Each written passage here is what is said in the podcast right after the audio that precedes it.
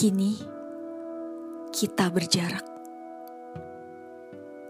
Sulit untuk kita mempertemukan waktu dalam satu ruang.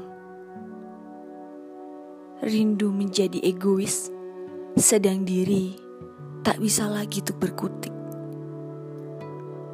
Pertemuan menjadi harapan kita untuk bisa saling berpandang. Sebatas melepas rindu yang sudah tak tertahankan.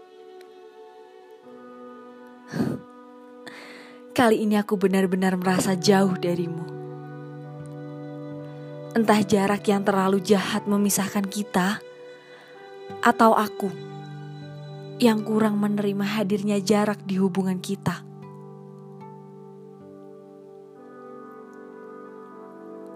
Namun yang pasti, segeralah pulang sayang.